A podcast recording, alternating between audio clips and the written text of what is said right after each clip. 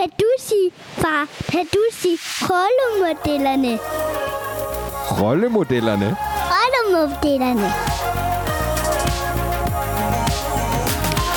Mit navn er Bjørn Vestergaard, og det her, det er min søn Valdemar.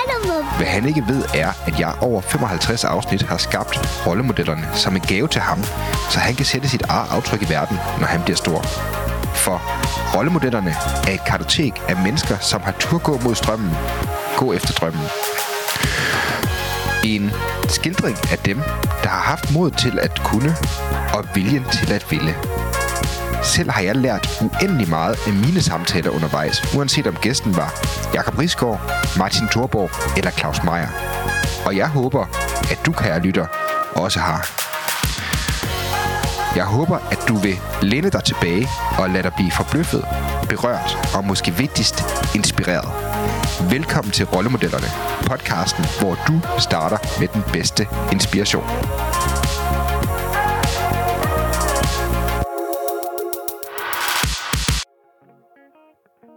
Hej med dig, kære lytter. Jeg hedder Bjørn og er vært på podcasten her, og vi skal i gang med at lytte på 2024's første afsnit af Rollemodellerne, og hvilket et af slagsen. Dagens gæst blev af Jesper Buch kaldt en af de mest fantastiske profiler i Løvens Fugles historie, og jeg vil sige, at man skal være kold som januars isvær, for ikke at blive glad i låget af hendes fantastiske positivitet og smittende energi. Hendes navn er Trine Hansen, og for uden deltagelsen i Løvens Hule med sin virksomhed Party in a Box, er hun også kendt som tidligere vært på DR-programmet Booster, som for øvrigt er i selskab med Mads Peter Vejby, som er en tidligere gæst her i Rollemodellerne også. Trine har været med i mange podcaster, har været en populær deltager i mange interviews øh, gennem tiden, men jeg vil sige, at vi har i det her afsnit bestræbt os på at lave det, som jeg vil kalde en meget anderledes snak med Trine. For når man som hende har oplevet at blive landskendt og offentlig anerkendt for sin festlige personlighed, hvordan reagerer du så, når livet slår en ordentlig koldbøtte, og det kan være svært overhovedet at finde energien til at komme ud af sengen? Vi snakker om det sidste års tid, hvor Trina er gået ned med stress og endte med at sælge Party in a Box, hvor hun i dag sidder som direktør. Faktisk handler det meste af interviewet om den personlige rejse og de udfordringer, som Trine har måttet overkomme, som et resultat af hendes hårde arbejde. Stresssygemeldingen og hendes vigtigste læringer fra den proces, der har været at komme tilbage fra det. Så Kære lytter, hvis du hoppede ind i det her interview for at høre Party in a Box historie, eller få Trines tre bedste iværksætterråd, så er det ikke det rigtige interview for dig. Hvis du derimod vil høre, hvordan det er at kæmpe med næb og klør for at få succes, hvordan det er at blive allemands eje på landstækkende tv, og så knække på rejsen og finde modet og energien til at rejse sig igen, så synes jeg, du skal blive hængende. Jeg synes i hvert fald, at vi havde en helt fantastisk snak, og jeg skylder Trine en meget, meget stor tak for at være så åben og ærlig, og det, der er blevet en rigtig sårbar og god snak. Øh, og selvfølgelig til dig, kære lytter, for at være med til at lytte med på den. Så rigtig hjertelig velkommen til den her meget omfangsrige snak med Trine Hansen fra Party in the Box. Det her det er Rollemodellerne, afsnit 75. Rigtig god fornøjelse med podcasten. Trine fra Søren, velkommen ja. til København. Var det dejligt at se dig? Tak for det. det, var, det var fedt, det kunne lade sig gøre. Ja, det har været lidt øh, undervejs, men øh, nu lykkedes det jo endelig. endelig. Ja. Altså, man kan sige, at øh, tekniske problemer kommer der sjældent noget godt ud af, men det har du så alligevel gjort jo, for nu sidder vi her i stedet for, fordi vi ikke kunne finde ud af at gøre det på computeren. Det, Præcis. Det, jeg savner, som man måske kunne have givet det her interview en øh, ekstra dimension, kunne have været, at du havde haft hunden på skødet, som du havde på computeren. Det er men, øh... rigtigt. Der var en øh, hund i kameraet en del gange på, øh, ja, på den anden. Men øh, hun vil jo gerne være med overalt, og hun er også med på arbejde hver dag. Så øh, hun er en meget stor del af mit liv, så det havde været perfekt. Det vil næsten være sådan lidt meta, ikke at have, sådan sin, have, have hende med også, sådan, øh, når det nu er, man er i gang med et interview. Præcis, men øh, jeg tror ikke, der vil komme noget godt af at slippe hende løs herinde. Det vil blive et vildt, en vild podcast, tror jeg. det vil i hvert fald nok være en anderledes podcast, kan man ikke sige det? Det er det. Så skulle det nok hellere hedde noget med hund, hu, hund og ejer eller et eller andet. Men det er vist ikke det, vi skal snakke om i dag. Det var i hvert fald ikke det, jeg havde på agendaen, vil Nej. jeg sige. Så øh, til gengæld har jeg rigtig mange andre øh, virkelig, virkelig gode spørgsmål, som jeg har, har glædet mig til at stille dig. Fedt. Så der er jo mange ting, jeg synes, synes vi kan komme rundt omkring, Trine. Mm-hmm. Øh, der er ingen tvivl om, at øh, du har været på noget af en rejse med Party in a Box, og ja. i livet generelt. Øh, og kæmpe respekt for det, du har opnået med det, og der, hvor du er nu. Mm-hmm. noget af det, som jeg synes, jeg virkelig godt kan lide ved dig, og ved den måde, du ligesom har været på, det egentlig også har været den autenticitet, som jeg har oplevet dig med øh, i den her rolle som iværksætter, hvis man kan sige det, eller bare i det værv, og, og den måde, du ligesom har, har, har forsøgt at dele både øh, ufiltreret øh, og også de mm. ting, som man måske ikke hører så ofte i... Øh, når folk de snakker om at være iværksætter eller ja. lave sit eget. Så det synes jeg virkelig, det, det skal du have stor respekt for. Tak. Og øh, jeg tænker måske, det er et godt sted at starte. Ja, helt øh, sikkert. Hvordan kan du prøve at tage måske mig og lytterne lidt med, Trine, på den rejse der, sådan, og sådan sige, hvad det der med autenticiteten, og det der ja. med sådan at prøve at, at nuancere billedet af iværksætteri, og nuancere billedet af det, og så kaste sig selv ud i det, og så stifte en virksomhed på den måde, du gjorde. Mm. Hvad, har du, hvad har været dine tanker bag det, og, og hvad har gjort, at du sådan, synes, at det har været vigtigt for dig? Jamen altså, øh, jeg tror ikke, det sådan har været en form for agenda fra starten af, men det, der jo sker ret hurtigt med virksomheden og brandet, er, at det bliver sådan personbordet. Og det gør jo, at jeg ligesom skal være på hele tiden. Og jeg fandt bare hurtigt ud af, at hvis jeg skabte en facade, så ville det ikke, altså jeg ville ikke være stand til at fuldføre jobbet, fordi så øh, skulle jeg jo være noget, jeg ikke var hver dag, og det er jo ikke en hemmelighed, at det er ikke sådan, jeg bare står op hver morgen og tænker, juhu, nu har jeg bare lyst til at få taget en masse billeder af Trine og bare være på Instagram. Der er jo altid dårlige dage. Øhm, og samtidig med det, så tror jeg også, jeg fandt ud af, at det faktisk var det, der egentlig virkede. Altså det var det, der gjorde, at øh, altså, basically, så er min fornemmeste opgave at højne brand awareness for Party Box. Jeg skal jo øh, sørge for, at folk gider at følge med på vores kanaler, også når de ikke har en mm. fest. Fordi jeg har jo ikke et impulsprodukt. Du mm. køber ikke festpynt, eller det vil jeg håbe, der er nogen, der gør, mm. hvis de ikke skal holde en fest. Men de fleste gør det i forbindelse med en fest. Ja. Så på den måde, der tror jeg, at, øhm, at min fornemmeste opgave var jo det her med at, at fastholde folk på vores sociale medier. Og autenticiteten, den... Øhm, jeg synes også, der har været sådan lidt en, en trend, det der med, at, at autenticitet, det, det spiller, altså det vil folk se, fordi vi er trætte af det polerede. Øhm, så jeg tror, at det hele gav meget god mening, og det, jeg synes, der er altså, noget, jeg bliver rigtig glad for, det er for eksempel, når jeg møder folk i virkeligheden, og så siger de sådan, ej, det er sjovt, fordi du er jo rigtigt sådan der, mm. som du er på de sociale medier. Men ja, det er jo mig, Mm. Øhm, og en af faktisk de kommentarer, jeg blev allergladest for, øh, da jeg var med i Løvens Hule, det var ikke så meget omkring min performance. Mm. Øh, det var øh, en af mine venner, hun sagde, det er så fedt, fordi det er bare vores Trine, der står mm. derinde. Altså, det var ikke et opstillet mm. billede altså, af en eller anden, der skulle performe noget. Det var mig i mm. fineste form. Øhm, så jeg tror bare, at det har været så naturligt for mig, at det skulle være autentisk. Ja. Ja. Der er vel også, altså, det, det er jo et interessant, øh, der er en interessant distinktion i det der med, at også fordi man kan sige lige præcis med det brand, som du har opbygget med Party in a Box, eller som I har opbygget, mm. og med, øh, med det produkt, de sælger, og det er altså det der med, at, at som du siger, det er jo, man vil gerne, altså, folk kan godt lide fest og farver og energi og alt muligt, men vi mennesker er jo ikke, øh, vi er jo ikke altid festlige, og vi er jo ikke altid farverige, og, og livet er ikke altid på den måde, så der må også være noget, en eller anden form for afvejning af, hvordan kan man, du ved, sælge jeres brand, og hvordan kan man sælge jeres produkt på en måde, som er altså, autentisk, når det trods alt er, at, at for de fleste af os, der er, der er livet ikke nødvendigvis altid øh, en lutter lavkage og en fest. Mm-hmm. Jamen helt sikkert, og man kan også sige, at øh, min profil og mit virket udad til øh, har jo også haft, som du sagde al, i starten, et sådan iværksætteraspekt. Øh, jeg har jo både delt øh, produkter, fester, men jeg har også delt i værdsætteriet. Jeg har haft følgeren med på min rejse fra kælderen. Ja, det er sådan lidt, øh, alle skal starte i kælder, men det gør jeg også. Øh, fra kælderen til der, hvor vi er i dag, og til nu, hvor jeg har solgt øh, virksomheden og så videre. Altså, øh, og der er jo rigtig mange, der er sindssygt nysgerrige på rejsen og iværksætteri, så det har jo også været øh, en ting ud over festerne, at jeg også har haft folk med der, og der har det også været muligt at både vise gode og dårlige dage, og jeg har også kunnet, uden at det påvirkede brandet, tænker jeg, have lov at brokke mig over nogle af de steder i værksætteriet, hvor det bare er lort, øh, sådan ærligt sagt, og det ja. ikke er nogen særlig fede dage. Øhm, så jeg tror bare, det har, det har virket utrolig godt for mig, og jeg har også, når jeg snakker med andre virksomheder, sagt, eller mange virksomheder siger, jamen, vi har, hvad skal vi dele fra vores virksomhed? Jamen, I skal dele jeres hverdag. I skal dele, hvad laver I? Fordi vi er jo nysgerrige af natur som mennesker. Mm. Helt vildt. Altså, og det er de mærkeligste ting, vi er nysgerrige på. Der er sådan lidt sådan et meme af noget med en inder, der bygger nogle swimmingpools, mm. som folk sådan bare sidder stener for vildt. Altså også prøv at se alt det, vi ser på TikTok. Det er jo ret irrelevant materiale, meget af det. Men vi er bare nysgerrige, og vi vil underholdes hele tiden. Ja.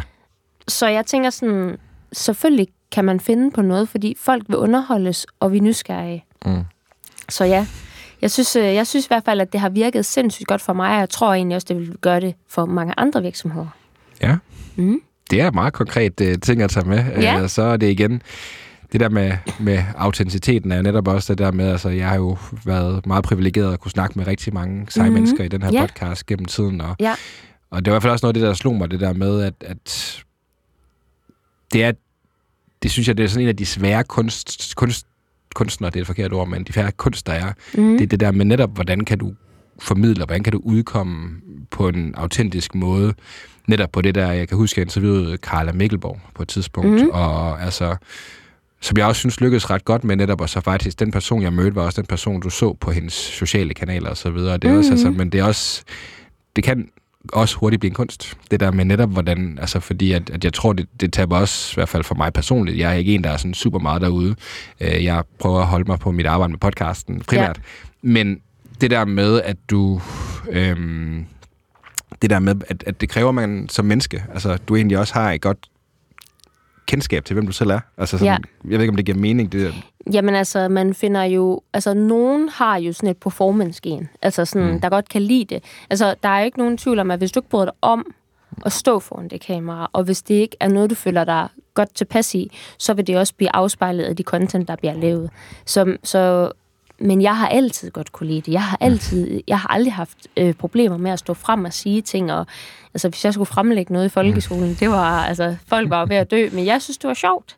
Øh, og det er også sådan noget, jeg tænker, hvad hvis jeg en eller anden dag i mit liv ikke skulle have party in the box mere? Så det er sådan et typisk spørgsmål, jeg vil få. Hvis du ikke skulle lave det her, hvad skulle du så lave? Jamen, ved du hvad, jeg tror faktisk godt, jeg kunne tænke mig at være tv-vært. Mm. Jeg synes, sådan, jeg synes, det med at performe øh, og være på, det er noget, jeg synes, der er sjovt, og jeg ved også, jeg er god til det. Mm. Og vi kan alle sammen godt lide at arbejde med det, vi er gode til. Mm. Øhm, jeg tror bare, at nogle gange så bliver det der med at flashe sig selv, eller være sådan meget på, det kan godt blive set lidt negativt. Mm. Altså sådan, mig, mig, mig, altså hokus, fokus, Trine i fokus. Altså det er sådan, men sådan ser jeg det bare ikke, fordi der er jo nogen, der skal gøre det. Mm. Altså, som, øh, altså et mega godt eksempel er jo, hvad hedder det, um, Sofie, Sofie, Sofie, hende der er på X-Factor. Øhm, Linde. Ja, ja, altså hun er jo en skøn figur, mm. men hvis der er en, der er autentisk, mm. så er det jo hende. Ja. Men det fungerer bare sindssygt godt, samtidig med, at hun er på. Så det, jeg synes ikke, at det er sådan noget altså sådan fokus og ego. Det er jo bare, hvad man er god til. Ja.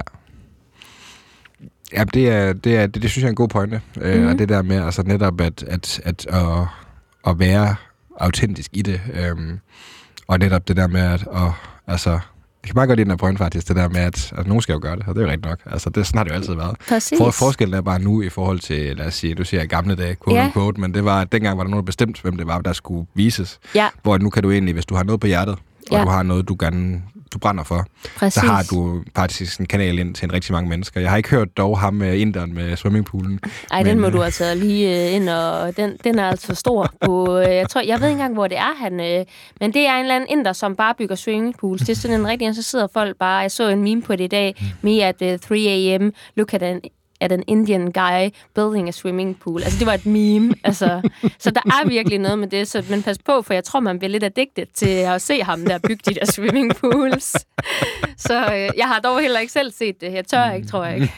det er, ej, det minder også om, jeg kan huske, var det ikke et norsk, øh, norsk tv på et tidspunkt, der også sendte sådan en, en, den længste togtur, der var i Norge, og det var også folk, de var helt vilde med at sidde og se det der tog, der bare kørte Ja. øh, 12 timer i streg eller et eller andet. Altså, Ja. det er sådan, ja, på den måde så er underholdning også en sjov ting, ikke? Det er helt vildt. Altså, vi er, vi er lidt nogle finurlige nogen som mennesker på en eller anden måde. Det må man sige. Mm.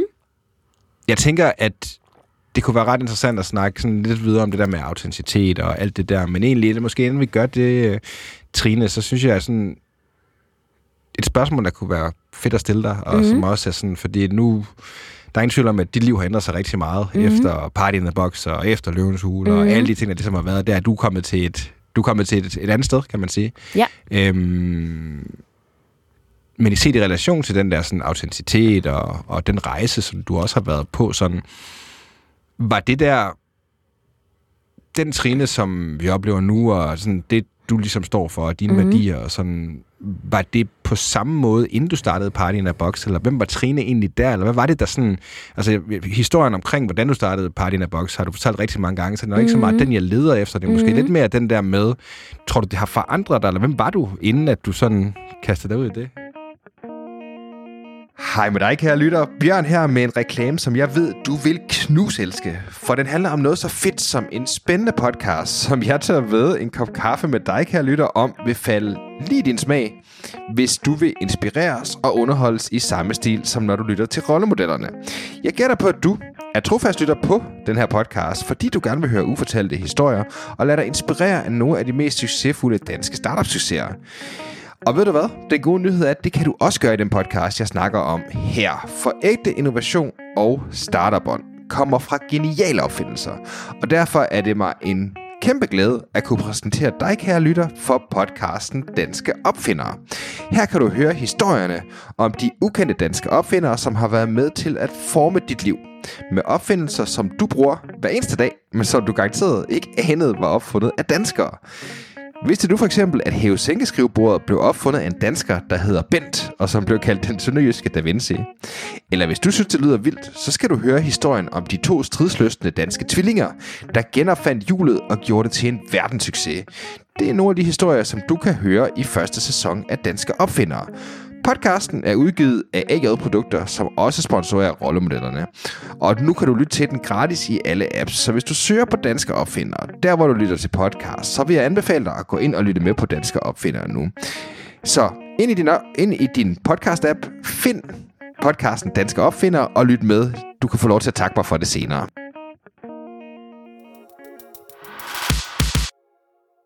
Den trine, som vi oplever nu, og sådan, det, du ligesom står for, og dine mm-hmm. værdier, og sådan, var det på samme måde, inden du startede Party in a Box, eller hvem var Trine egentlig der, eller hvad var det der sådan, altså historien omkring, hvordan du startede Party in a Box, har du fortalt rigtig mange gange, så det er mm-hmm. ikke så meget mhm. den, jeg leder efter, det er måske mm-hmm. lidt mere den der med, tror du, det har forandret dig, eller hvem var du, inden at du sådan kaste dig ud i det? Jeg ved godt, det godt kan lyde sådan et stort coaching spørgsmål. Øh, men... Det er et spændende spørgsmål. Det, jeg synes, altså nu har jeg medvirket i mange podcast, og typisk bliver man spurgt om lidt de samme spørgsmål. Mm.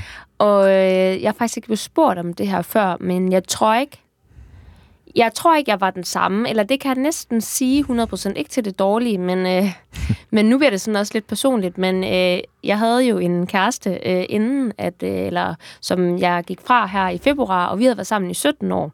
Oh, wow. øhm, og øh, jeg er ikke i tvivl om, at hvis jeg spurgte ham i dag, om jeg havde ændret mig, så vil han sige, altså, drastisk.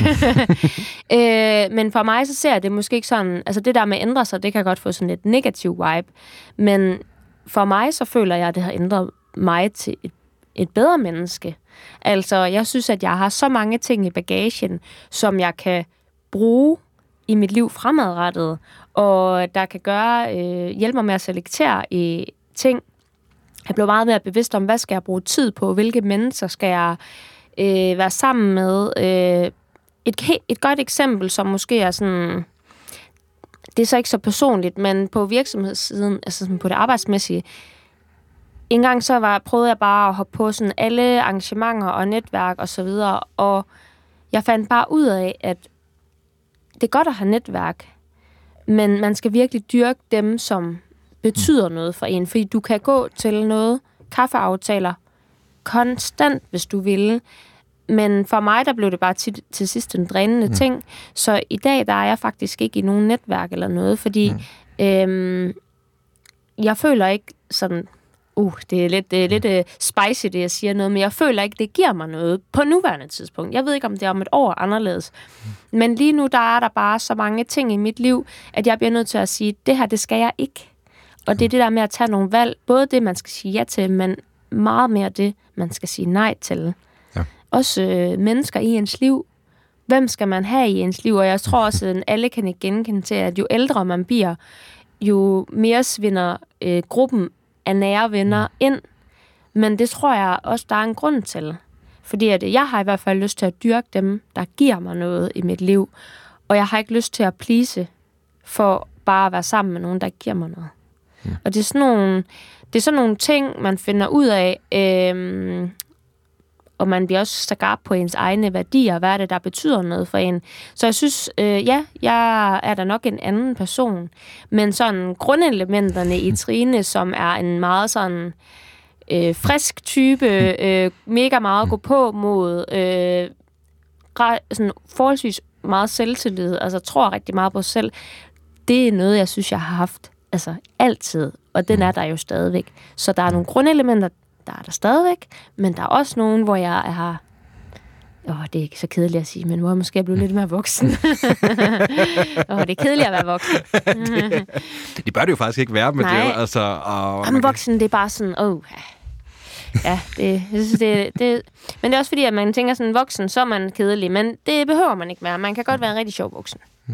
Er, er det ikke bare det? Er det ikke det, jo, vi er? er det ikke det? det må være, Ja. det må være overlægge rigtig Ja. sjov voksen. Det synes Ja. jeg, det må, det, må være, det må være livsmålet. Ja, lige præcis. Simpelthen. Øhm, jeg synes, det var, at øh, der var virkelig mange interessante aspekter i det svar, som jeg egentlig ikke lige havde regnet med, men som jeg synes var, var virkelig fede. Tak fordi du deler dem, Trine. Mhm. Ja. Øhm, altså fordi noget som, noget, noget, noget som, som jeg får lyst til at stille i, den, i, i forlængelse det måske, som, som jeg synes er sådan, altså fordi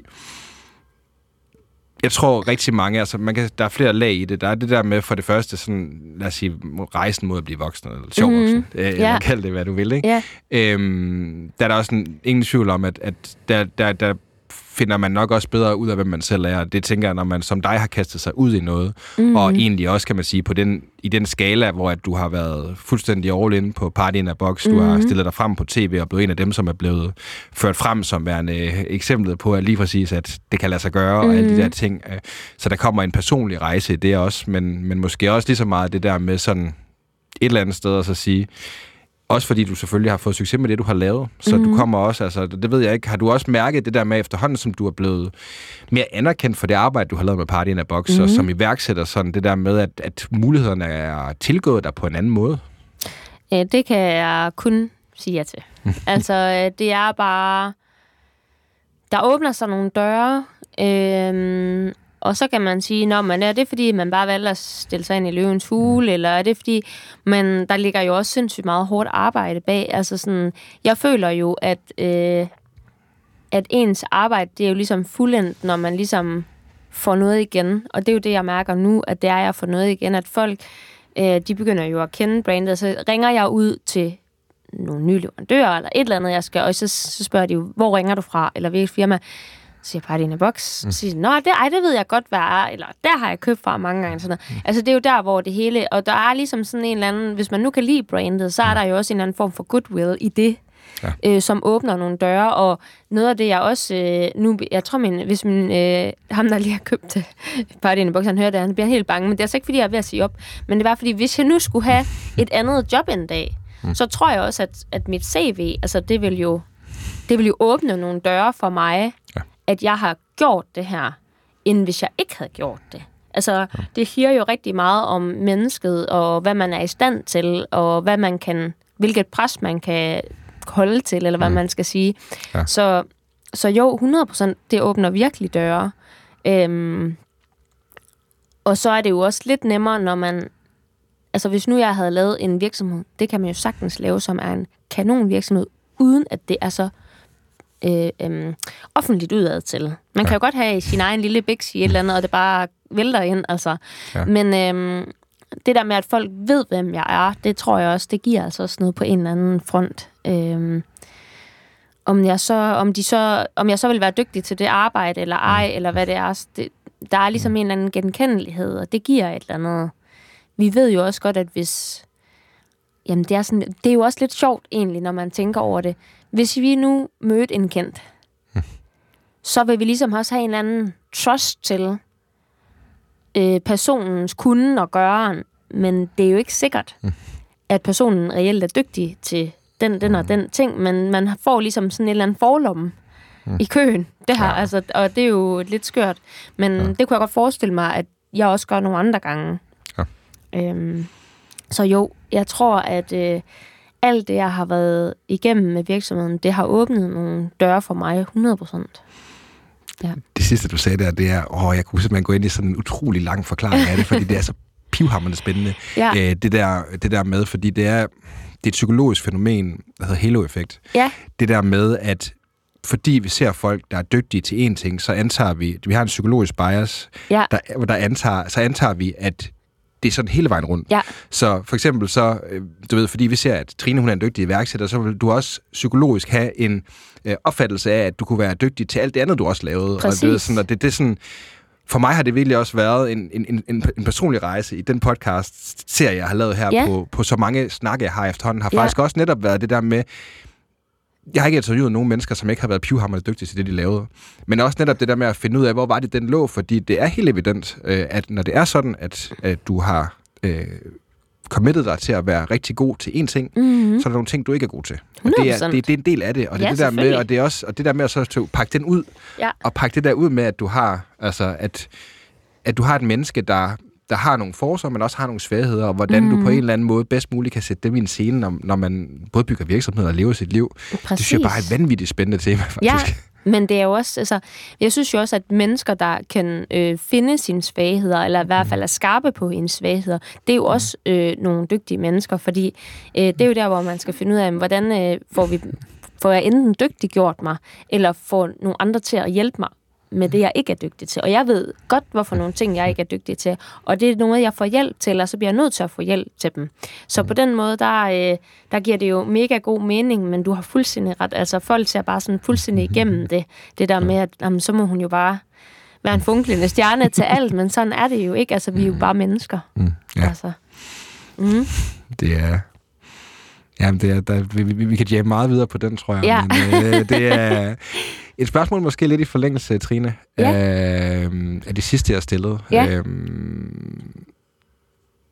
når nu du har været på den her rejse, nu snakker jeg om, sådan, at du har, det, dit liv har forandret sig, mm-hmm. og mhm. du har forandret dig, og du startede Party in the Box og alle de der ting, og, mm-hmm. og, og, og Trine er en anderledes person nu, end, mm-hmm. øh, end du var for, for år tilbage. Hvad vil du sådan sige er hvis du skulle tage sådan og fremhæve en ting, hvor du sådan for alvor øh, kan se den sådan forandring, eller hvor du har foretaget et aktivt valg om at gøre noget anderledes, eller har kunne mærke, at der er en sket en forandring, eller noget der, hvor du sådan mest, det der sådan har måske haft en, en af de ting, hvor du kunne fremhæve, der virkelig har ændret dit liv, altså af de ting, du har. Mm, af de erfaringer, jeg har taget med mig. Ja. Øh, jeg tror sådan, det har selvfølgelig været over tid og så videre, men jeg tror også øh, i forbindelse med et stressforløb, jeg havde i øh, 2022, altså det der med virkelig at sige nej. Mm. Altså jeg er jo et menneske, der rigtig gerne vil have, at øh, alle skal kunne lide mig, og at øh, jeg vil gerne gøre det godt for alle, og jeg er sådan en, der ofte sætter mig selv øh, efter, mm. altså i sidste række, ja. fordi jeg rigtig gerne vil være god for dem, jeg holder af. Mm. Øhm, og der tror jeg, jeg er blevet god til at, at både at sige nej, men også nogle gange sige, i, i, i dag bliver du nødt til at tage dig af dig selv. Øh, et eksempel fra i går. Mm. Øh, jeg, øh, min, jeg skulle have været sammen med min far i går. Mm. Øh, og vi ses ikke, ses ikke så tit.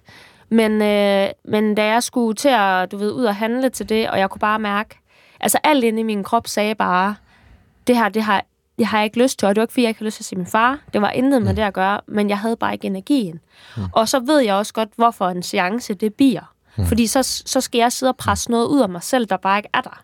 Mm. Øhm, og det tror jeg sådan, jeg blev bedre til at få aflyst nogle aftaler, og så er det bedre bare at være ærlig og sige, hey, øh, det her, det, øh, det har jeg simpelthen ikke overskud til i dag, eller det her, det skal jeg ikke til, eller måske allerede inden at aftalen er indgået, mm. få sagt, hvis man tænker, det her, det gør jeg ikke for mig selv. Det her, det gør jeg for at gøre nogle andre glade. Så skal jeg lade være med at gøre det. Øh, selvfølgelig er det altid noget, man må bide lidt i det sure æble, så, så må man gøre det. Mm. Men jeg tror virkelig, det der med at være skarp på, øh, hvornår er det for mig, eller hvornår er det for nogle andre. Det tror jeg er en af de allervigtigste ting, jeg har lært i det her. Fordi at mm. Det lyder lidt voldsomt, det her. Men der er rigtig mange folk, der gerne vil have fat i en, når man for eksempel har været med i et tv-program. Og der er rigtig mange, der gerne vil drikke en kop kaffe og alle de her ting. Og hvis jeg sagde ja til det hele, så kunne jeg ikke lave andet. Øhm, så det, det tror jeg er den bedste learning, jeg har gjort igennem øh, min tid med Party in the Box. Så det er sådan lidt det der med at så tage, så, øh, når du har en af festkasserne med den store ja-hat, så har du puttet en rimelig stor nej-hat i, og også for Ja. at kunne egentlig mest for, for at passe på dig selv. Helt sikkert. Helt sikkert. Øhm, og også det der med ikke at dyrke, og det sagde jeg også før, altså dyrke venskaber, som, hvor jeg egentlig ses med dem af pligt. Mm. Altså jeg gider ikke ses med nogen venner eller veninder af pligt. Øh, det skal være virkelig nogen, jeg har lyst til, og jeg er ikke, fordi jeg føler, at jeg har lidt meget travlt, så er jeg ikke så god til at række ud. Altså, det er oftest mine veninder, der siger, skal vi ikke lige hook op, eller skal vi ses? Og undskyld til alle mine veninder, det er ikke, fordi jeg gider jer, det er bare, fordi jeg er travlt. det kommer lige ud her til jer alle. Mm. Øh, men jeg bliver jo vildt, selvfølgelig vildt glad, når de, når de skriver. Mm. Men, men det gør jo også, at jeg har muligheden for ikke at tage fat i mm. dem, der ikke giver mig noget. Altså, mm. Og det er sådan nogle ting. Og det er mega hårdt, fordi at der er jo nogen, der vil føle sig skuffet eller blive ked af det. Men det er også en del af livet, og man skal sige farvel til nogle ting, der går rigtig ondt. Øhm, og det, øhm, den, skal, den må man bare tage med. Ja. Ja.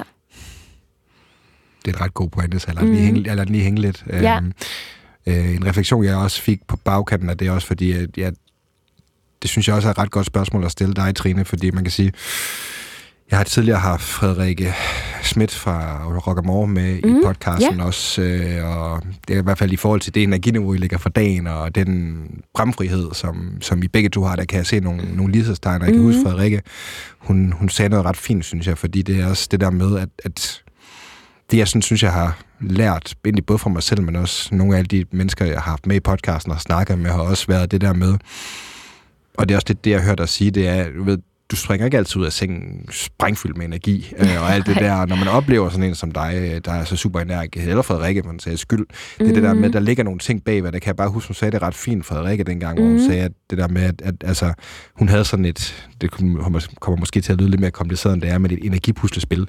Hun lagde, altså, hun havde simpelthen nogle ting, hun gjorde. Øh, hun var meget bevidst om, hvilke ting, hun valgte at putte ind i hendes uge, hver eneste uge, mm. for ligesom at være den, hun skulle være for det, og det er vel egentlig også et eller andet sted, det, er det jeg hører dig sige, ja. at det der med, at du prøver at være selektiv i forhold til at vurdere, om de ting, du laver, øh, både øh, i dit firma, men også privat, om det faktisk er noget, som er godt for dig. Mm. Jamen, øh, det, det, du har ret, det er et meget fint billede, fordi at hvis man fem øh, dage i ugen skulle køre i så højt et energiniveau, så ved man også godt, hvordan weekenden ser ud. Så det handler jo om, at man måske har to eller tre dage, hvor man er, man er fuldstændig på. Øhm, og jeg har så også den med i puslespillet, at øh, hvad hedder det, hvis jeg gør det der for mange dage, så øh, kommer puslespillet ikke til at gå op. Mm. Øhm, desværre, mm. fordi at, øh, så får jeg nogle tegn, der gør, at øh, jeg vil ikke kunne performe den sidste dag. Mm. Øhm, så det er, kan jeg godt følge hende i, at øh, man bliver simpelthen nødt til at, at selektere, øh, hvilke brikker, der skal ind i den uge, så det giver, jamen, det giver bare mega god mening. Øhm, og jeg synes også sådan, det der med, når man, og jeg kan ikke lade være med at relatere til den stress, fordi at øh, inden jeg fik det, der kunne jeg godt måske fire ud af fem dage bare være i helt hare. Vi, øh, vi bruger meget sådan en term, der hedder skildpadde eller hare, hvis I kender det fra sådan en øh, scooter. scooter. Men altså, jeg kan ikke være i hare fem mm. dage. Det kan jeg bare ikke. Men det kunne jeg faktisk godt før. Ja. Men, det, men det kunne jeg jo så reelt ikke, fordi mm. det resulterede jo også på et tidspunkt i, at, at så synes kroppen ikke, at der var meget hare tilbage. Øhm, og det er bare en realitet nu, at øh, det kigger for mig, hvis jeg skal være i hare fem dage om ugen. Mm. Øhm, og det er faktisk øh, også svært. Og det er svært at acceptere, når man har kunnet det. Der et er jo også, at man var yngre. Øh, nu lyder jeg piv gammel, men et er, at der er også noget med alder. Men det er faktisk noget af det, der har været svært for mig, det er det der med at acceptere, at jeg ikke kan køre det energiniveau, øh, som er kun en gang længere. Øh, og nogle dage, så kan jeg sige, det fint. Og andre dage, så bliver jeg sindssygt øh, irriteret over det, og frustreret over det, fordi at jeg rigtig gerne vil det, men jeg kan det ikke. Ja. Øhm, og det, øhm, det tror jeg i hvert fald, mange kan relatere til, at, at der er mange ting, man gerne vil, men, men man kan bare ikke. Altså. Mm. Og så er det også okay mm. at sige, i dag, der, der kan jeg ikke. Og jeg tror også det der med, at øh, det er måske sådan lidt, men det der med en øvedag, det er sådan, det kan godt blive misbrugt, men det er faktisk helt okay at have en øvedag og sige det. Og så tror jeg også bare, det er vigtigt, at man sådan siger det højt. Fordi dem omkring dig, de, de kan ikke læse dine tanker. Øhm, og det havde jeg meget i starten, da jeg kom tilbage, så var sådan, så måtte jeg bare skrive, jeg har virkelig, jeg, jeg kan ikke i dag. Øhm, så ja, energipuslespillet, den vil jeg huske. Ja. Mm. Det er...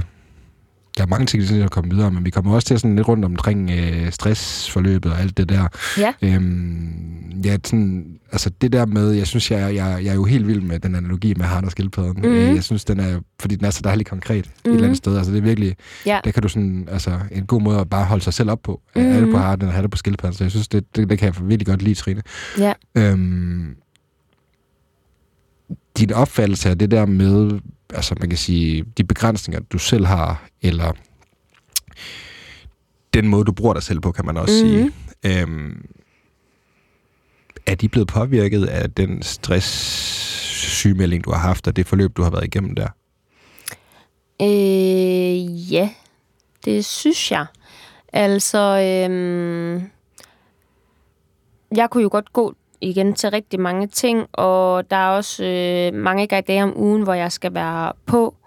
Øhm, men øh, altså sådan helt lavpraktisk, så ved jeg, at øh, hvis jeg får kvalme, så ved jeg det, fordi at øh, jeg er øh, ude på et spor, hvor jeg tænker, nu skal du performe for meget. Det er meget med at være på, eller være noget for nogen. Øhm, I mandags, for eksempel, der optager jeg TikTok fra, øh, i fem timer. Der skal, der er der, og det er mig, der bliver optaget i fem timer. Ja. Øh, øh, så øh, tirsdag, jeg kan ikke lige huske præcis, hvad jeg lavede, men der lavede jeg også noget, hvor jeg skulle være på. Og det er sådan, efter jeg har solgt min virksomhed, så skal jeg være en der om ugen i øh, øh, hvad hedder den anden virksomhed, som ligger i Fredericia.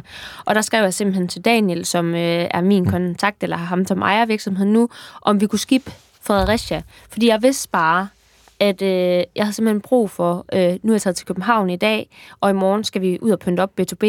Øhm, der vidste jeg bare, okay, nu har du makset faktisk ud på fem dage, så hvis du ikke tager en dag her, så bliver det rigtig, rigtig hårdt. Altså, øhm, men det er sjovt det der med, at øh, man sådan, der kommer bare nogle ting, hvor man godt ved instant, at nu er du derude. Altså, og det ved mig, det er bare kvalme.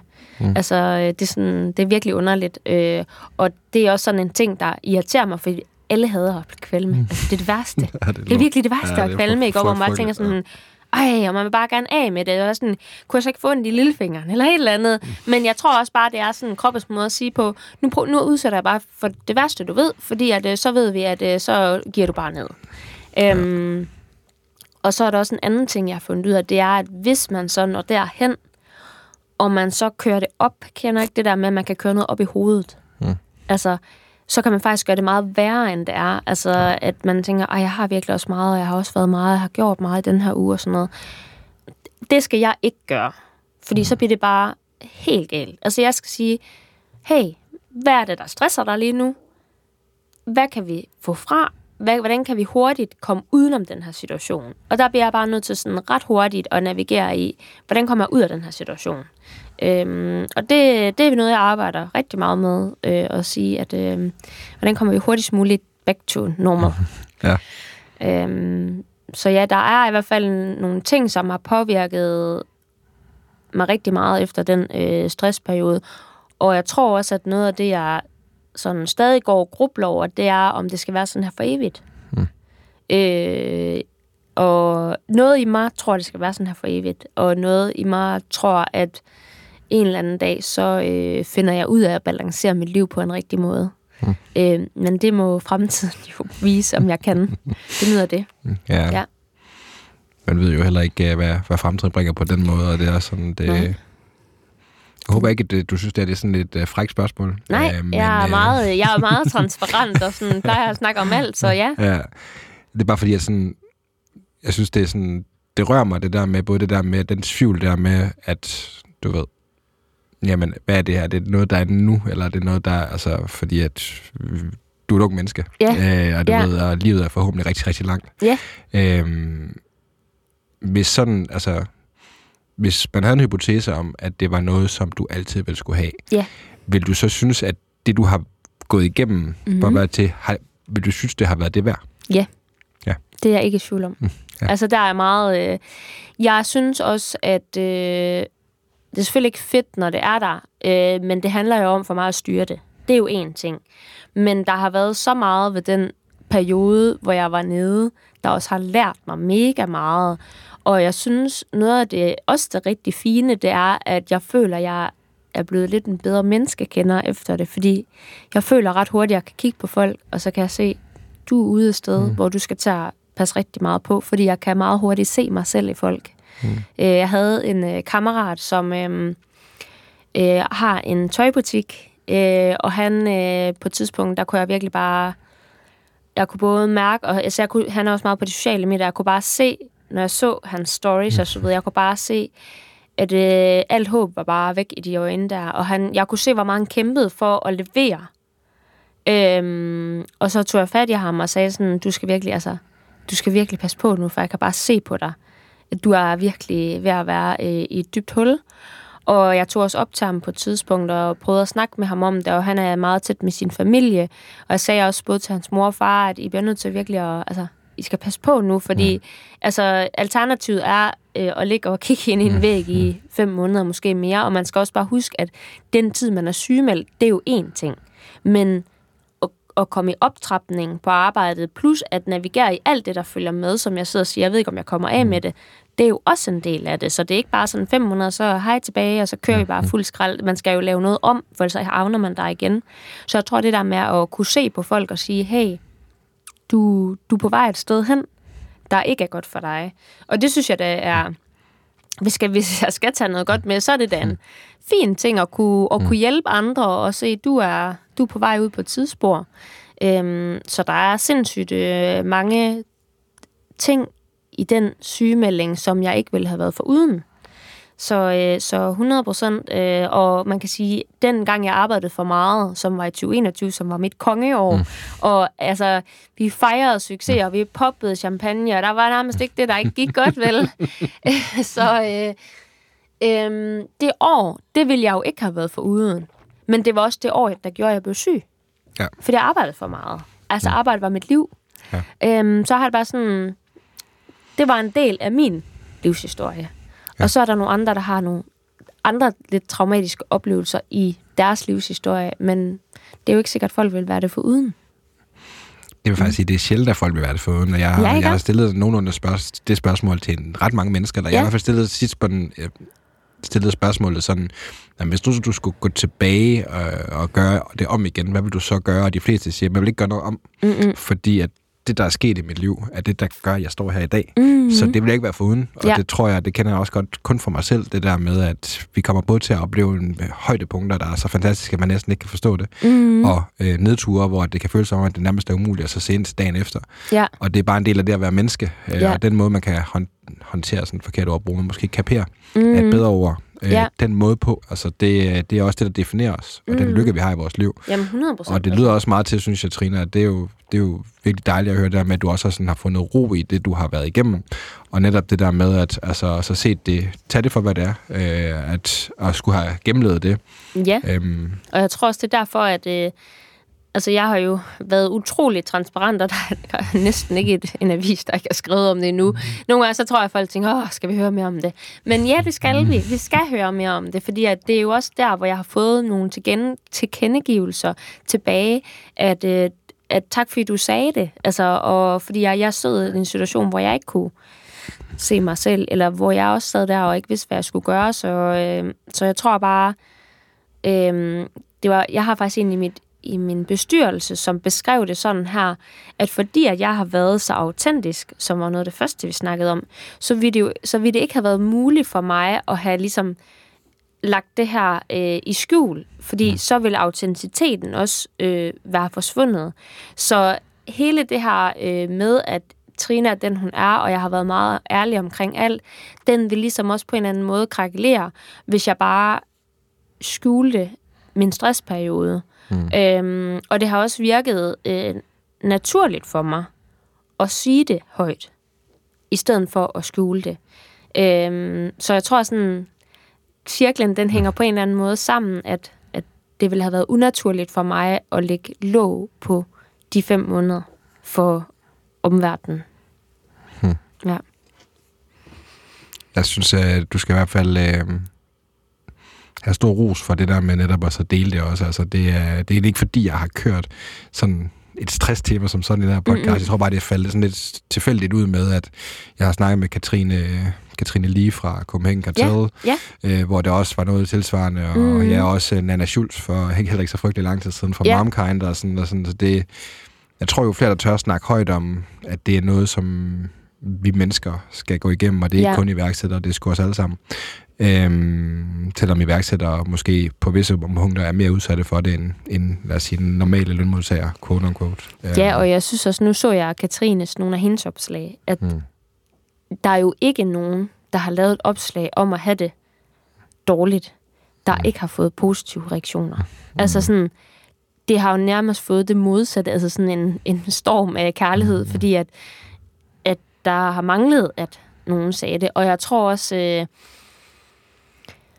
jeg tror også, der er ved at ske sådan et skifte i den her iværksætterkultur, det der med, at øh, vi skal ikke bare være dem, der, der sidder 90 timer nede i kælderen, og det hele, mm. det bare, altså, og det synes jeg er et sindssygt godt skifte, fordi at nu er det mere sådan, mm, bare sige det højt, og det, det er vigtigt, altså, for mig der er det, vigt, det vigtigt, at det ikke bliver til ynk. Mm. Altså, jeg siger det ikke, fordi jeg har brug for medlidenhed eller omsorg. Det er ikke min intention med at sige det. Det er mere det her med at sige til folk, at du er ikke alene, fordi nu øh, tror jeg, det var under inspirationsprisen, der blev der sagt, at 35.000 mennesker øh, bliver øh, sygemeldt med stress, tror jeg, om måneden, sagde han. Altså, wow. det er jo en folkesygdom. Det er jo fuldstændig mm. vanvittigt. Mm. Og så kan det jo være, at man bliver sygemeldt i kortere eller længere tid, men man har stadig mærket det på kroppen, og det, altså, det synes jeg bare er vanvittigt, mm. at man så ikke vil tale om noget, altså, mm. som ikke som mega mange har. Jeg synes, det er så mærkeligt. Men ja. sådan er vi jo meget som mennesker, det der med, at jamen, det der er sådan lidt pinligt, det skal vi da ikke tale om. Men jeg synes, kulturen er ved at ændre sig rigtig meget, og det synes jeg er mega fedt. Og det er netop, at det at folk som dig, eller Nana, eller Katrine, for den sags skyld, står ja. frem også, er jo også med til netop at at gøre det i den retning. Så, ja. så det er jo også snakke, som vi sidder her, her, der kan være med til forhåbentlig at demystificere. Mm-hmm. Det er så gå ned med stress, og, og også ikke at det er noget, man skal føle sig skamfuld eller andet overfor, men at man faktisk øh, skal være stolt over, at man ja. gør noget for at komme. Altså jeg synes, det, at hvis jeg skulle sige noget, jeg synes, vi mangler, så synes jeg, at det, det er lidt mere... Øh, dem med lidt mere testosteron, der skulle også prøve at fortælle om det. Fordi at, øh, jeg synes, vi er ved at være rigtig gode til at sige det som piger og kvinder, øh, men vi hører ikke super mange, der, der går ud med det som mænd, og mm. jeg tror faktisk, der er rigtig mange øh, mænd, der sidder derude og har det sindssygt svært med, og, altså, den, at det er meget tabu, og det er ligesom sådan en, øh, jamen, du kunne ikke klare mosten, mm. fordi sådan synes jeg ikke, det er. Mm. Øhm, og der, øh, der håber jeg i hvert fald, at øh, på sigt, at det bliver lige så øh, fint et taleemne for mændene, som det gør for kvinderne, og jeg er på altså, jeg er nok den mindst feminist. Mm. Så det er ikke noget, fordi jeg bare sidder og siger, hey, vi kvinder er mega gode. Men jeg synes bare, at øh, jeg ser bare også rigtig mange, igen en relation til min kammerat der, altså, han, han lyttede heller ikke til mm. mig. Han mm. gjorde nogle af tingene, men jeg tror også bare, han var sådan, det kommer ikke til at ske, altså. Mm. Hvor jeg vil bare ønske, han havde sat sig ned og sagt, nu tager jeg i sommerhus i 14 dage, jeg skal bare, altså det behøver jo ikke være fem måneder. Mm. Altså, Det kan også bare være, at man lige trækker mm. stikket i noget tid, og at det er okay, man gør det. Så øhm, det slår jeg lige slag for i hvert fald. slag, slag her vil jeg slå Yes, fedt. Øhm, jeg tror et... Ja, lad os prøve at tage det spørgsmål. Mm. Øhm, det der med nu har du sådan, du ved, nu har vi snakket lidt rundt omkring stressen og så videre, mm. og sådan, hvordan det sådan bare for dig med stressen, har jeg også mm. hørt dig snakke om i, mm. i det Neos podcast, Gnist blandt andet, som jeg synes mm. var et mhm. rigtig fint interview også. Ja. Så på den måde, så, så ved jeg måske, om vi behøver at gå så meget ind i den del af det, men det måske fint. vil jeg bare stille det spørgsmål, der sådan hedder det der med, du har ramt muren, du er gået ned med stress, mm. øh, du prøver ligesom at så navigere i alt det her. Mm. Øhm, var der nogle ting, eller nogle både det kunne være inspirationskilder, eller ting, du gjorde, eller andet, som havde en, sådan, en særlig stor hjælp i forhold til at få dig, få dig videre fra der, hvor du, hvor du ligesom landede på bunden, hvis man må tillade sig at sige det?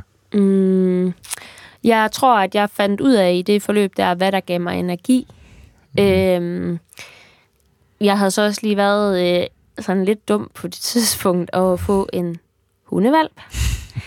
og en hundevalp kræver rigtig meget energi. Og, men en hundevalp gør også, at øh, du skal ud.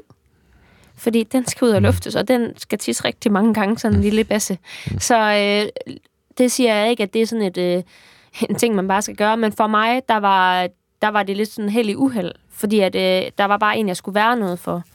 Øh, men også det her med at, at gøre noget radikalt modsat. Altså, jeg, var, jeg brugte faktisk rigtig meget... Ej, det lyder, det lyder sådan lidt... Men jeg var bare rigtig meget ude i naturen. Altså, ja. jeg kom rigtig meget ud.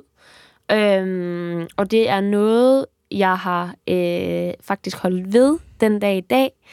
Øhm, da jeg flyttede øh, her i februar, der øh, flyttede jeg til et sted tæt på vand og skov, hvor jeg altid har boet i byen. Mm.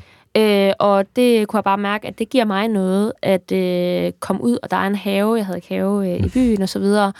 Øhm, og så øh, fandt jeg også ud af, at morgenerne, altså min morgen, den skal... Nu har jeg for eksempel været tidlig op i dag, øh, fordi jeg skulle til København, og øh, nu var jeg så heldig, at øh, min mor var hjemme hos mig og kunne passe hunden og alt det der. Men hvis det ikke bliver sådan en rar morgen for mig, så påvirker det min dag. Mm. Øhm, så det er faktisk sådan, at jeg møder hver dag kl. 10 mm. i Party in a Box. Men til gengæld arbejder jeg højst sandsynligt nok også til kl. 6 eller kl. om aftenen. Mm. Øh, og det er selvfølgelig ikke, at det er mega sundt, men, men det er bare den måde, jeg godt kan lide at arbejde på. Og jeg fungerer ikke særlig godt om morgenen. Altså, mm. jeg, jeg er ineffektiv. Mm. Altså, så det er det der med at finde ud af, hvad fungerer for en? Hvad er det, der giver der energi? Og det var noget af det, jeg fandt ud af under stressperioden. Det var det der med, øh, det var det værktøj, jeg skulle have med mig. Øhm, og jeg lavede også i forbindelse med salget af Party in a Box øh, en one-pager til Daniel, som har købt det i dag, øh, hvor jeg ligesom stillede op på den ene side, hvad er det, jeg sætter pris på privat, og hvad jeg sætter pris på arbejdsmæssigt, hvad der giver mig energi. Øhm, og der fandt jeg bare ud af præcis det her med at, at have en stille og rolig morgen. Øhm, at det var en stor ting for mig. Så var det også sådan noget med, at øh, jeg skal også have tid til at ses med mine venner. Og det har jeg jo heller ikke haft rigtig meget, når jeg har arbejdet så meget. Men det der med, når jeg kommer ud øh, og ja, spiser en middag, eller der kommer en veninde hjem til mig, øh, det giver virkelig meget energi, fordi vi snakker om nogle andre ting end arbejde. Men ellers så snakker jeg jo sådan 90 procent af min daglige tid, det snakker om arbejde. Min mor er ansat i mit firma, når jeg er sammen med hende. Vi snakker om arbejde. Oftest, hvis jeg kommer ud i forsamlinger, så spørger folk, hvordan går det med partyen af boks? Mm. Tillykke med salget. Altså sådan, der er ikke ret tit nogen, der spørger mm. til mig som person, eller spørger noget med mig. Og det er jo blevet en del af mit liv, at øh, jeg er jo Trine fra partyen af boks. Mm. Jeg er jo ikke bare Trine. Så det er sådan...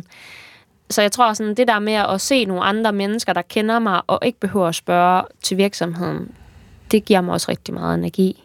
Øhm, så jeg, jeg tror mig, sådan, det der med at finde ud af, hvad er det, der betyder noget for mig, det blev jeg bare tvunget til at finde ud af. Øhm, og der var det i hvert fald nogle af de ting, der, der faldt i hak der. Mm.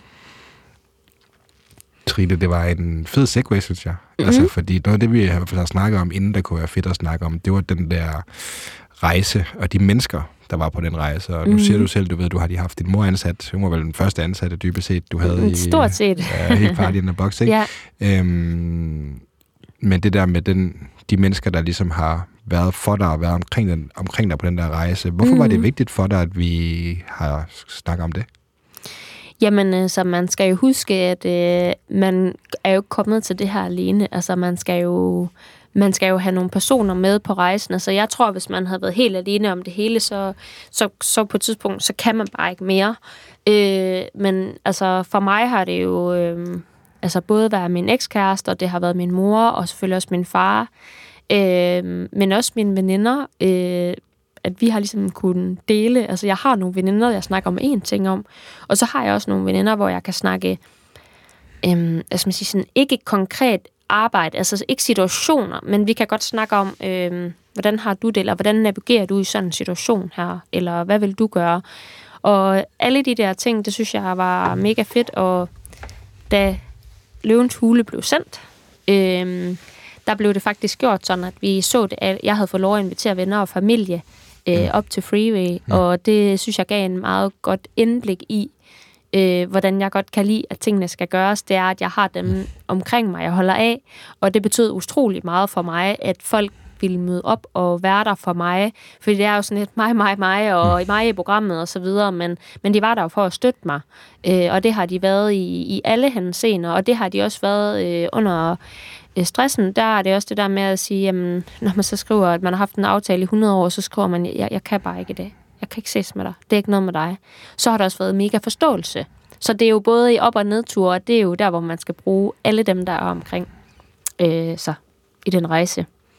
Så det synes jeg, det var, det, at det er sindssygt vigtigt, at øh, et, at man øh, er der for dem, men man skal også huske, at man må også godt række ud og spørge om hjælp og sige, jeg har, jeg har virkelig brug for dig nu. Øh, fordi så er jeg 100 på, at de vil være der for dig. Altså virkelig. Mm. Ja.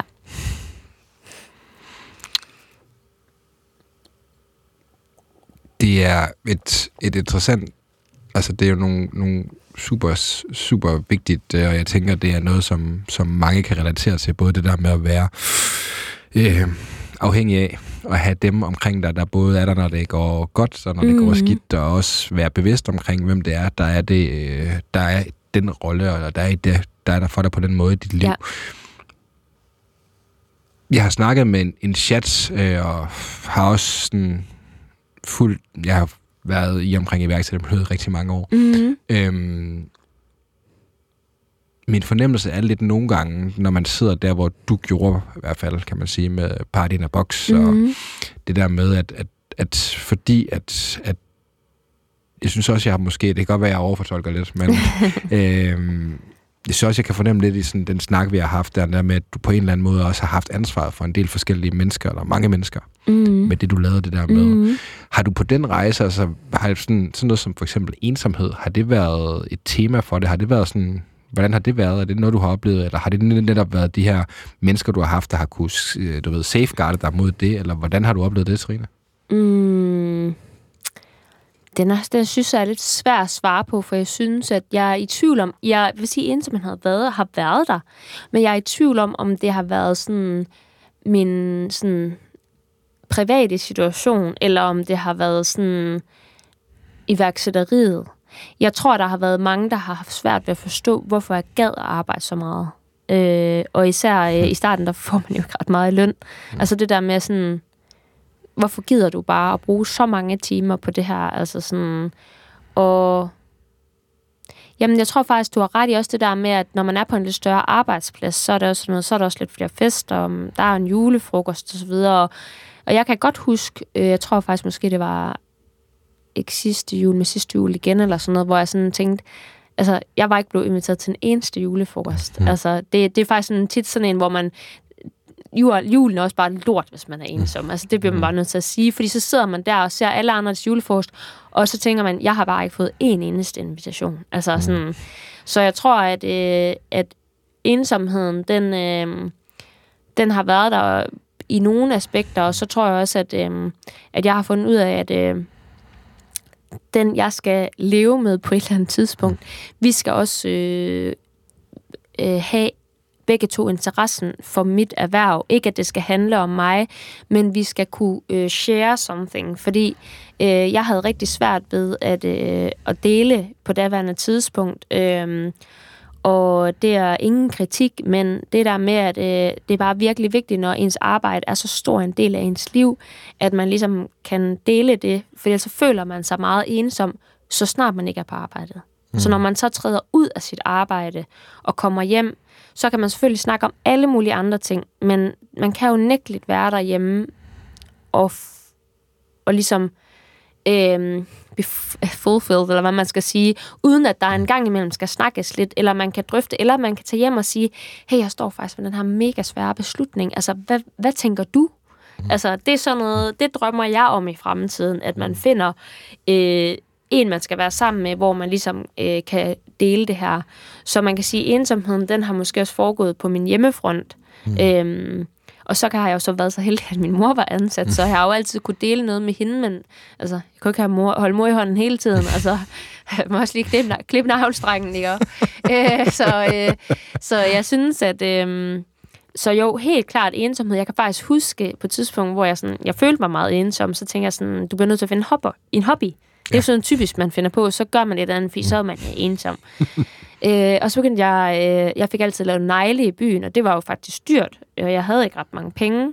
Så jeg regnede ud, at øh, hvis jeg købte det her negleudstyr, så hvis jeg lavede negle tre gange, så havde jeg ligesom tjent ind, øh, og så ville det blive gratis derfra.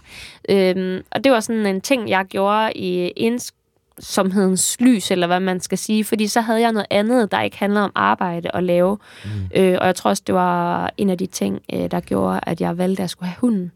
Mm. Øh, fordi at jeg ligesom havde brug for den her ven, der bare var der for evigt og altid, mm. øh, lige meget man var ked af det, sur eller sådan noget, fordi man kan jo sagtens ringe til sine venner, men altså, man kan heller ikke bare forvente, at lørdag, øh, søndag aften, hvor det hele er lort, og det er bare øh, mega nederen, at de så bare lige tropper op. Så jeg tror sådan, jeg har prøvet at finde ting, der har ligesom kunne dække min ensomhed. Så jo, hun, når vi sådan, nu snakker vi lidt ind i det. Du, ved, sådan, du startede med spørgsmål, så var jeg sådan lige i tvivl, om jeg havde været ensom. Mm. Men selvfølgelig har man været det. Ja. Og så tror jeg bare, at jeg har prøvet at finde nogle veje ud af den der ensomhed.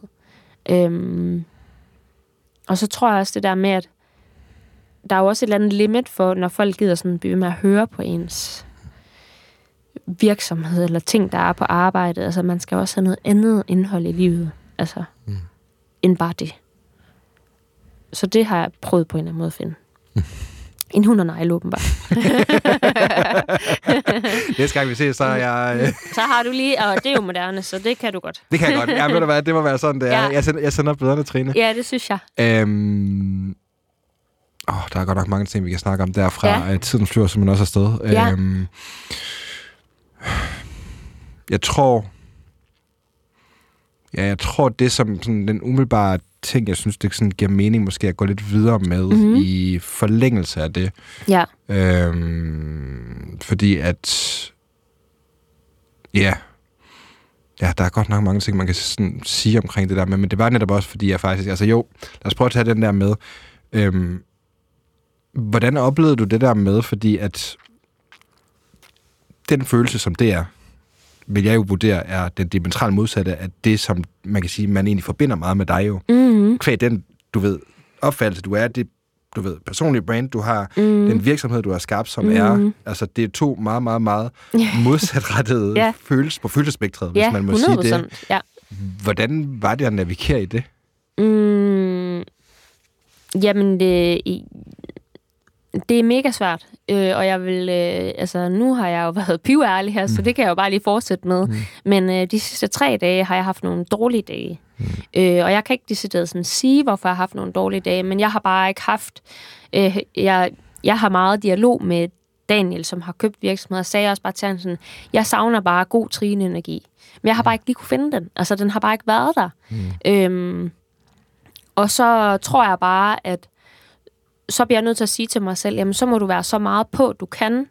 Øhm, men jeg tror også, det er okay en gang imellem at sådan isolere sig lidt. Altså så typisk, så gør jeg sådan, så går jeg ind og sætter mig på mit øh, kontor, og så er det så med en lukket dør. Og det er ikke fordi, at folk ikke må komme derind, men så har jeg bare brug for det der space der. Og jeg tror alle sammen, vi kender de der dage, hvor man sådan, man tager lidt den, der, den, nemme, den nemme mail. Man går i hvert fald i gang med den der, der kræver stort Excel-ark eller et eller andet. Og så nogle dage har jeg jo også, selvfølgelig har jeg det. Øhm, men det er også rigtig svært at være i, fordi jeg har også nogle medarbejdere, og jeg er jo nok meget energien i huset, eller hvad man skal sige. Øhm, og den vil jeg jo gerne være hver dag, men det kan jeg bare ikke. Øhm, så jo, jeg synes faktisk, jeg synes, det er ret, rigtig svært faktisk at, at navigere i det, fordi at det er jo også noget med, at øh, så synes jeg, det er mega svært at komme op om morgenen, og jeg tror også sådan, jeg tænkte faktisk virkelig over her i går, om jeg har sådan noget med årstiderne. For mm. det er meget typisk, mm. når vi går hen imod efteråret og julen, at jeg får det her. Altså, jeg er jo, også sådan, jeg er jo ret øh, sådan, tøjmæssigt spraglet. Altså, jeg er sådan, elsker at gå i noget vildt tøj. Det kan jeg godt lide. Men i den den her periode, altså det eneste, jeg har lyst til at tage på, det er joggingtøj. Mm. Hver dag. Men jeg skal også tit mange ting ud af huset, hvor jeg ikke ligesom kan... Det er måske meget godt, at jeg bliver tvunget til lige at tage noget andet tøj på. Men hvis jeg kunne gå i joggingtøj hver dag, eller sådan en... Kender I de der forfærdelige one piece, sådan en jump, hvor det hele bare hænger sammen. Jeg vil ønske, at jeg kunne gå i sådan en hver dag. Altså, Altså, sådan har jeg haft de sidste 10 år, så det er ikke Nå, kun, okay. øh, Jamen, det er kun, det mig. er Okay. Men du ved, jeg, jeg elsker jo at være... Øh, og gør mig selv pæn og alle de der ting, men det kan jeg bare ikke i den der periode der. Øhm, og ja, det er, det er faktisk svært. Øh, og så tror jeg også bare, så lader jeg være med at lave så mange aftaler, og så er jeg bare lidt mere derhjemme selv, og går bare lidt med mig selv. Men helt ærligt, altså selvom man er en spraglet, altså sådan en vild person, eller at man har en god energi, altså der er ikke nogen, der kan have den der energi hele tiden. Det tror jeg simpelthen ikke på. Så det er ikke sådan, jeg bare tænker, ej, hvad er der galt med dig? Jeg tænker, det er naturligt, men det er svært at være i, og jeg tror alle sammen, vi sådan, så hungrer man jo efter at komme ud på den anden side, Ja. og blive øh, glad og sp- sprudlende igen. Øhm, og så tror jeg også, at hvis man er alene, øh, så tror jeg, de fleste, medmindre man har været det i mange år, så tror jeg, de fleste vil tænke, at øh, julen er en rigtig svær tid at være alene. Mm. Øh, og det er mit første år, hvor jeg skal være alene. Så der er også noget i det, at jeg ligesom skal finde ud af at navigere ind om, hvordan holder man øh, jul alene, og alle de der ting der. Øhm, så jeg er måske også på en eller anden rejse inde i mig selv, hvor jeg skal finde ud af, hvordan er det, og det godt kan blive godt, og jeg kan også huske, da jeg blev single, altså jeg havde angst for at være alene. Altså min mor, hun var der hele tiden. Ja. Og jeg var sådan, kommer du spiser, eller kommer lige forbi, eller et eller andet. Men så på et tidspunkt, så sagde min veninde til mig, du skal simpelthen blive god til at være alene. Du bliver simpelthen nødt til at kunne være alene, fordi det dur ikke, det der. Og igen, så lavede jeg den samme som negle-situationen. Så tænkte jeg, nu må jeg finde mig en hobby. Og så købte jeg sådan en af de der øh, blomsterbuketter, lavet af Lego. Ja. Og så begyndte jeg at bygge den. Så tog jeg et glas rødvin, og så begyndte jeg bare at sidde og lave den, øh, og være med noget musik på. Og det, det hjalp mig faktisk, det der med, at mindsetet kom et andet sted hen. Jeg lagde mobilen væk og alt det der. Så det kan jo også være, at det er det, jeg lige skal gøre øh, her i weekenden, for jeg ikke føler, at det hele er træls, at jeg jeg må, finde, jeg må begynde at brodere et eller andet, eller jeg ved ikke, hvad fanden jeg skal gå i gang med. Jeg må gå i gang med et eller andet vanvittigt. Du skal have en podcast.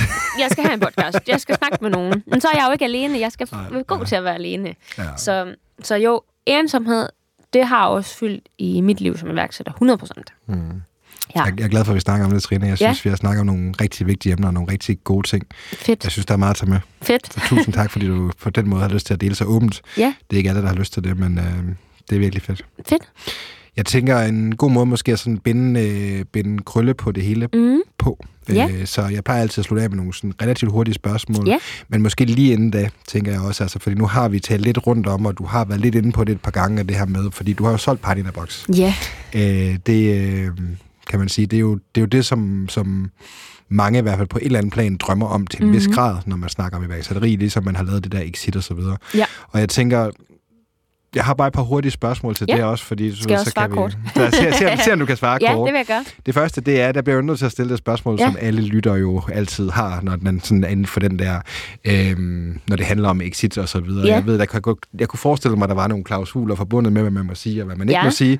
Men hvis man sådan siger, det at så sælge en virksomhed kan Ja. jo være alt fra, du ved, til øh, om du laver den, hvor at du øh, er øh, milliardær, til, Ja. du ved, øh, til, øh, nu har du fået et godt tilskud til et eller andet, sådan, de to Yes. ender sådan ligesom af den skala der. Yes. Og jeg ved ikke, hvor meget sådan, du kan, kan og har lyst til sådan at Mhm. snakke om det, men hvis man skulle kigge på den skala, og man som lytter sidder og siger, nu sådan som Trine, hun har været mega dygtig. Mhm. Hun har gjort det super godt med Party in a Box. Hun har skabt noget, som har hjulpet en masse mennesker, samtidig med, at hun også har lykkedes at opbygge et brand omkring det. Mhm. Hvis man sådan ligesom så den skala der, hvordan var, altså hvor endte salget af Party in Box på, på det, hvis man må spørge om det? Øh, det må man gerne. Øh, altså, øh, mange er jo... al- Altså, alt med penge er folk nysgerrige på. Mm, ja. ja. Så sådan er det jo bare. Mm. Og det er jeg også selv, så det skal jeg ikke sige mig fri for. men, øh, men man kan sige, altså, jeg har øh, til de medier, som har været interesseret i for eksempel exit-beløbet, har jeg sagt, at øh, jeg vil ikke sige beløbet, men jeg kan sige, at det er et, et cifret millionbeløb. Mm. Okay. Øhm, derudover det, som jeg faktisk... Så jeg skal ikke sige, at jeg ikke er glad for det beløb. Det skal jeg overhovedet ikke sige. Men udover det, så det, jeg er allermest glad for, det er faktisk... Øhm, det, det, er, det, der er kommet med at sælge det. Øhm, basically løn, en bedre løn. Det har givet mig ro i kroppen, fordi jeg skal ikke tænke så meget over, gør jeg nu det, eller gør jeg det? Altså, det er fuldstændig øh, for lækkert at stå nede i Netto og sige, jeg vælger den lidt dyre pesto, fordi den smager lige lidt bedre, end at tage slavepestoen. Altså, ja. det synes jeg bare er fedt, og jeg ved godt, det er sygt øh, lavpraktisk, men det er sådan nogle ting, der giver mig glæde i livet. Før i tiden, der havde jeg en cykel og et elløbehjul. Nu har jeg en firmabil. altså sådan, så jeg vil sige, Selvfølgelig er jeg glad for det beløb, jeg har fået med, men jeg har ikke noget, jeg sådan skal ud og bruge. Jeg skal ikke købe et hus. Altså hvis jeg nu havde en anden syg drøm om en båd eller et eller andet. Men de skal bare stå der, og det har selvfølgelig gjort, at når jeg bliver gammel engang, så, øh, så er der noget godt til mig. Øhm, men det, som jeg udover har fået med, den, de daglige goder har været meget, meget mere vigtige for mig. Øhm, fordi det har øh, lettet min hverdag. Øhm, nu, nu faldt jeg lidt ud af spørgsmålet. Det var, hvad det sådan helt præcis var. men, hvad du lige sådan, men no, no, no matter what, så tror jeg bare, at det vigtigste for mig, det har været altså den økonomiske gevinst, 100%, det kan jeg ikke lægge på. Jeg var i interview med Louise Herping, og hun var sådan, det var hun bare sådan, definitely pengene. Men det har det ikke kun været for mig. Man skal også huske at sige, nu har jeg jo solgt 100% til dem, der ikke lige er opmærksom på det. Mm. Øh, der er også et ansvar, der er af mine skuldre. Ja. Så man kan sige, øh, i dag eller det skal i hvert fald komme til. Nu har det, det var 1. oktober, og vi sidder her i dag, det er den 14. 15. Ja, something 14. 15. december. Midt, midt december. Øh, ja, lige præcis. Altså, vi har ikke været i gang så længe, men det mm. meningen er jo, at jeg skal lave det, som jeg er god til at synes er sjovt. Så jeg skal mm. drifte mindre. Og sådan, det helt overordnede store ansvar, det hviler jo heller ikke på mine skuldre mere. Mm. Så der er en kæmpe ting i ansvaret, men der er også en rigtig fed økonomisk gevinst. Ja, så ja. det har været win-win øh, at, at træffe den beslutning. Det synes jeg, og skulle man sige, har du på noget tidspunkt efter salget sådan haft sådan en, er det nu det rigtige eller noget? Det kan jeg sige 100%. Jeg har ikke fortrudt det et eneste sekund. Mm. Ja. Det må være en god indikation på, at du har gjort det rigtige. Helt sikkert. Var det en svær beslutning at træffe? Øhm, det virker vildt at sige nej, men jeg synes faktisk ret hurtigt, at det blev meget let for mig. Ja. Øh, fordi jeg kunne se, at det hele bare gav mening. Og man kan sige, ud over mig, jeg har også nogle ansatte. Mm. Øh, og jeg følte også, at jeg kunne give dem en gave ved at gøre det her, fordi der er jo nogle ting, jeg ikke har kunne give dem. Øh, det kan være helt basic ting i hverdagen, øh, midler på kontor og så videre. Men øh, bare ved underskrift har de jo fået en pension. Mm. Yeah. De har fået en sundhedsforsikring. De har noget, der hedder en fritvalgskonto nu. Mm. Så en, også en økonomisk gevinst og en sikkerhed for dem. Øh, og det har også betydet meget for mig. Øh, og helt kontraktuelt har jeg også bundet nogle, eller sikret mig nogle medarbejdere øh, fordi jeg mener, det er nogle nøglemedarbejdere i min virksomhed. Så jeg føler også, at jeg har gjort noget godt for nogle andre mm. i salget, ikke kun for mig selv. Ja. Så jeg synes, øh, om beslutningen var svær, den har været givet lidt grill af maven. Jeg havde lige et par dage, hvor sådan, uh, Men ellers, så synes jeg, det har været, det var godt. Det har været det, har været det rigtige. Ja, 100 procent. Ja. ja. nu har vi snakket rundt om nogle kæmpe temaer, jo, Trine. Ja. Alt fra, ja, til autenticitet, til ensomhed, til energipuslespil, til, ja. øh, til exit af virksomhed og ja. sikring af, af de medarbejdere, som har kæmpet lige så hårdt for sagen, som, øh, som du selv har også. Præcis. Næsten. Er der noget, du tænker sådan, måske afslutningsvis, som du vi ikke har berørt, som du gerne vil give med til lytterne, eller bare sådan pointer? Mm, jeg tror sådan, altså det, jeg vil ikke sige, at det er nogle negative emner, vi har været, men det er nogle sårbare emner, vi har berørt. Ja. Men jeg tror også bare sådan, måske afslutningsvis, at det er vigtigt for mig at fortælle, at øh, udover alle de her sårbare ting, så er det også øh, en kæmpe rejse, man er på, og hvis man har en drøm om at skulle sådan gøre, prøve noget værksætteri, altså sådan, så gør det, om det så ikke lykkes. Altså sådan, mm. jeg siger altid, worst case, så, så må du sidde ved kassen nede netto. Og ikke, at det er en dårlig betegnelse, men, men du skal nok finde du skal nok finde på noget. Altså, jeg er bare sådan... Det er heller ikke, fordi jeg altså, vil tage pusten fra nogen, som tænker, hold da fast, det er da også bare noget af en op- og nedtur, fordi hold fast, hvor har vi også bare haft for sindssyge moments, hvor at man bare, altså, når man lykkes med noget, altså alle strømme er at lykkes med noget. Og når man lykkes med iværksætteri, fordi det er noget, man selv har skabt, Altså, jeg tror ikke, der er en vildere følelse, mm. øh, som jeg snakkede med Daniel om, når man ser sin pakke i pakkeshoppen. Mm. Altså, der er nogen, der har købt, og der er Patina bokstape på. Mm. Det er sådan... Jeg kan huske, første gang jeg så det, der måtte jeg tage et lille billede, fordi at, øh, den skulle virkelig på memory lane, altså. Og det er sådan nogle små, skøre ting, der bare giver så meget energi. Så øh, udover at det er pissehårdt at være iværksætter, så er det også pisse sjovt.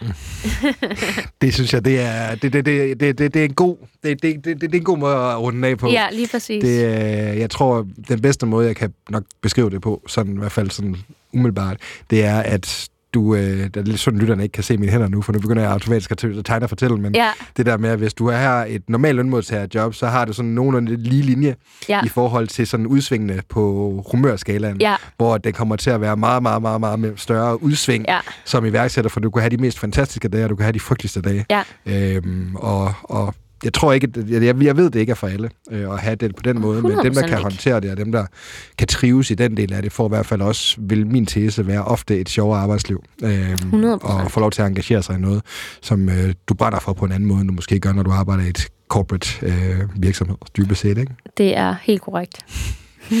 Så med de ord, og forhåbentlig lidt sådan øh, opløftet, ja. Trine, øh, der 100%. tænker jeg, det kan vi sende lyt- lytterne videre, og Ja. så tænker jeg, at vi kan tage de to sidste spørgsmål, Ja, som jeg spændende. har. Ja. Yes. øhm, det ene, det er det her med, hvis nu du havde mulighed for at sende en sms-besked Ja. til alle mennesker i hele verden, hvad vil du så skrive i den sms-besked, og hvorfor?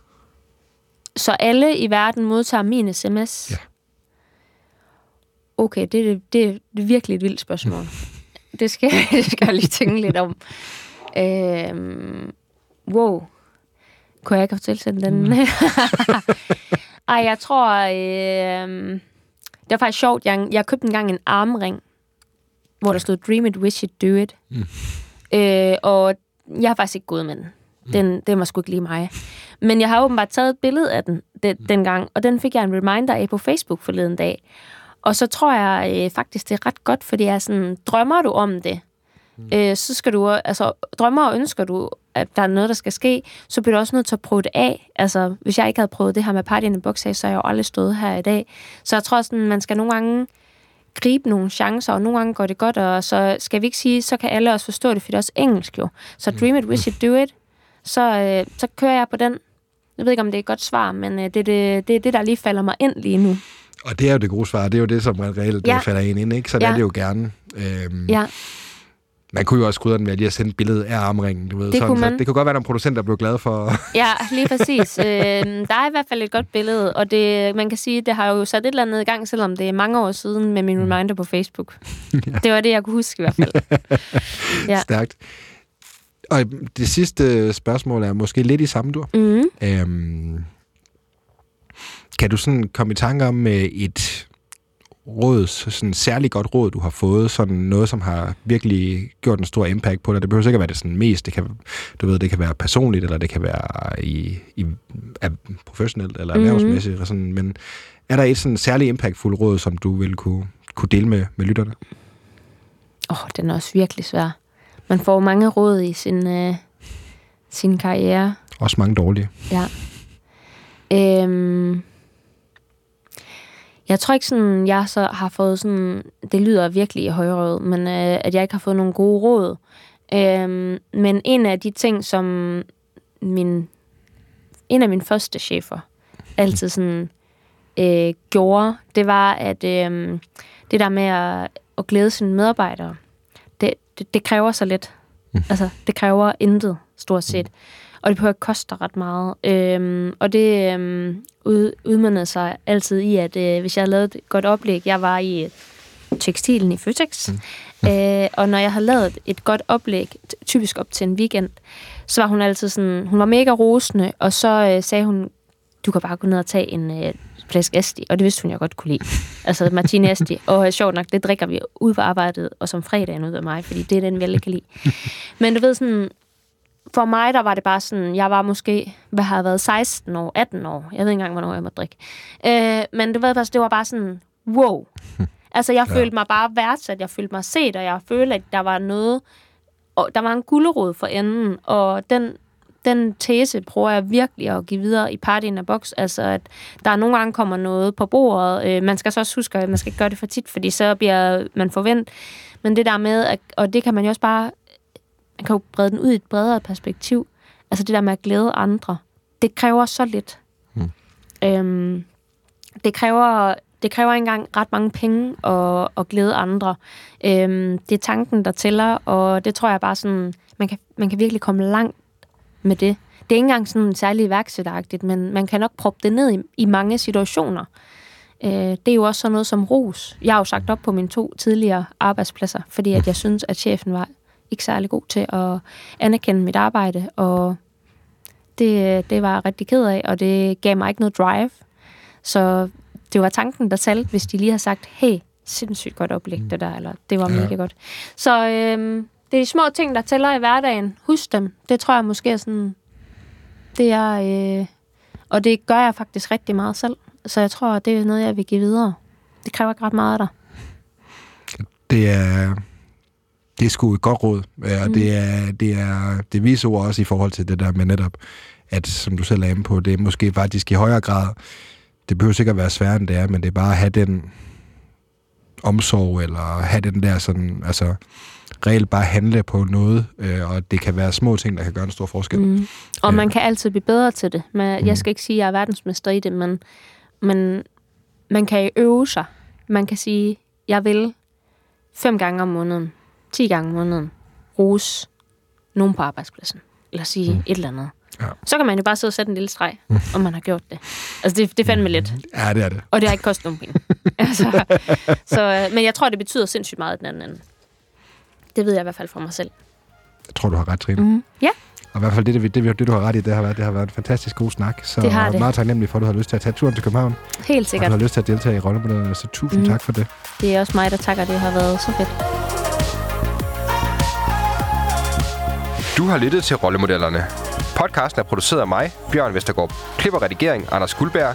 Jeg er tilbage med en ny inspirerende gæst næste gang, så du kan starte med den bedste inspiration.